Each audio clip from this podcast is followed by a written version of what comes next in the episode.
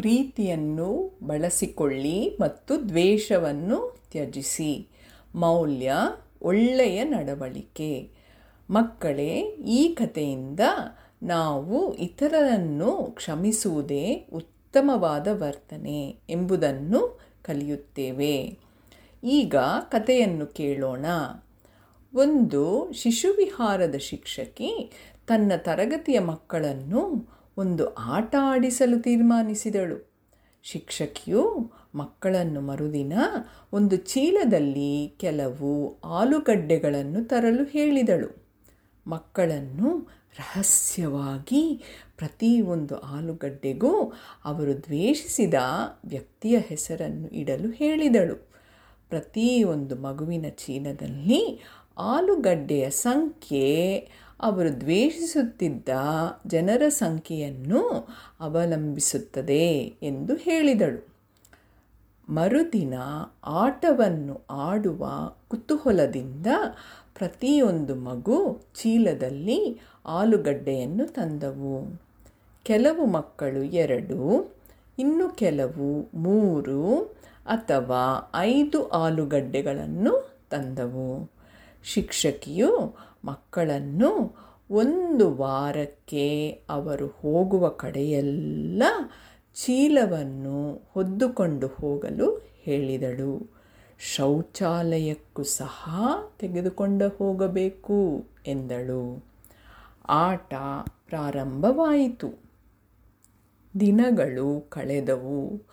ದಿನಗಳು ಕಳೆದಂತೆ ಮಕ್ಕಳು ಕೊಳತ ಆಲೂಗಡ್ಡೆಯಿಂದ ಉಂಟಾಗುವ ಅಹಿತಕರ ವಾಸನೆ ಮತ್ತು ದುರ್ವಾಸನೆಯ ಬಗ್ಗೆ ದೂರು ನೀಡಲು ಪ್ರಾರಂಭಿಸಿದರು. ಯಾರ ಚೀಲದಲ್ಲಿ ಅಧಿಕ ಗಡ್ಡೆ ಇದ್ದವೋ ಆ ಮಕ್ಕಳು ಆ ಭಾರವನ್ನು ಕೂಡ ಹೊರಬೇಕಿತ್ತು. ಆ ವಾರ ತುಂಬ ನಿಧಾನವಾಗಿ ಕಳೆಯಿತು. ಇದಲ್ಲದೆ ಹೆಚ್ಚು ಆಲೂಗಡ್ಡೆ ಹೊಂದಿರುವ ಮಕ್ಕಳು ಸಹ ಭಾರವಾದ ಚೀಲಗಳನ್ನು ಸಾಗಿಸಬೇಕಾಗಿತ್ತು. ವಾರ ನಿಧಾನವಾಗಿ ಸಾಗಿತ್ತು ಮತ್ತು ಆಟ ಮುಗಿಯುತ್ತಿದ್ದಂತೆ ಮಕ್ಕಳು ನೆಮ್ಮದಿಯ ನಿಟ್ಟಿಸಿರು ಬಿಟ್ಟರು. ಅವರ ಕುತೂಹಲಕ್ಕೆ ಯಾವುದೇ ಮಿತಿ ಇಲ್ಲದ ಕಾರಣ ಮಕ್ಕಳು ಈ ವಿಲಕ್ಷಣ ಆಲೂಗಡ್ಡೆ ಆಟದ ಫಲಿತಾಂಶವನ್ನು ತಿಳಿಯಲು ಶಿಕ್ಷಕಿಯ ಸುತ್ತಲೂ ಕುತೂಹಲದಿಂದ ಕೂಡಿದರು. ಅಧ್ಯಾಪಕಿ ಮಕ್ಕಳನ್ನು ಒಂದು ವಾರ ಚೀಲವನ್ನು ಹೊದ್ದ ಅನುಭವದ ಬಗ್ಗೆ ಕೇಳಿದಳು. ಕೂಡಲೇ ಮಕ್ಕಳು ಅವರ ಹತಾಶೆಯನ್ನು ಪ್ರಕಟಿಸಿದರು.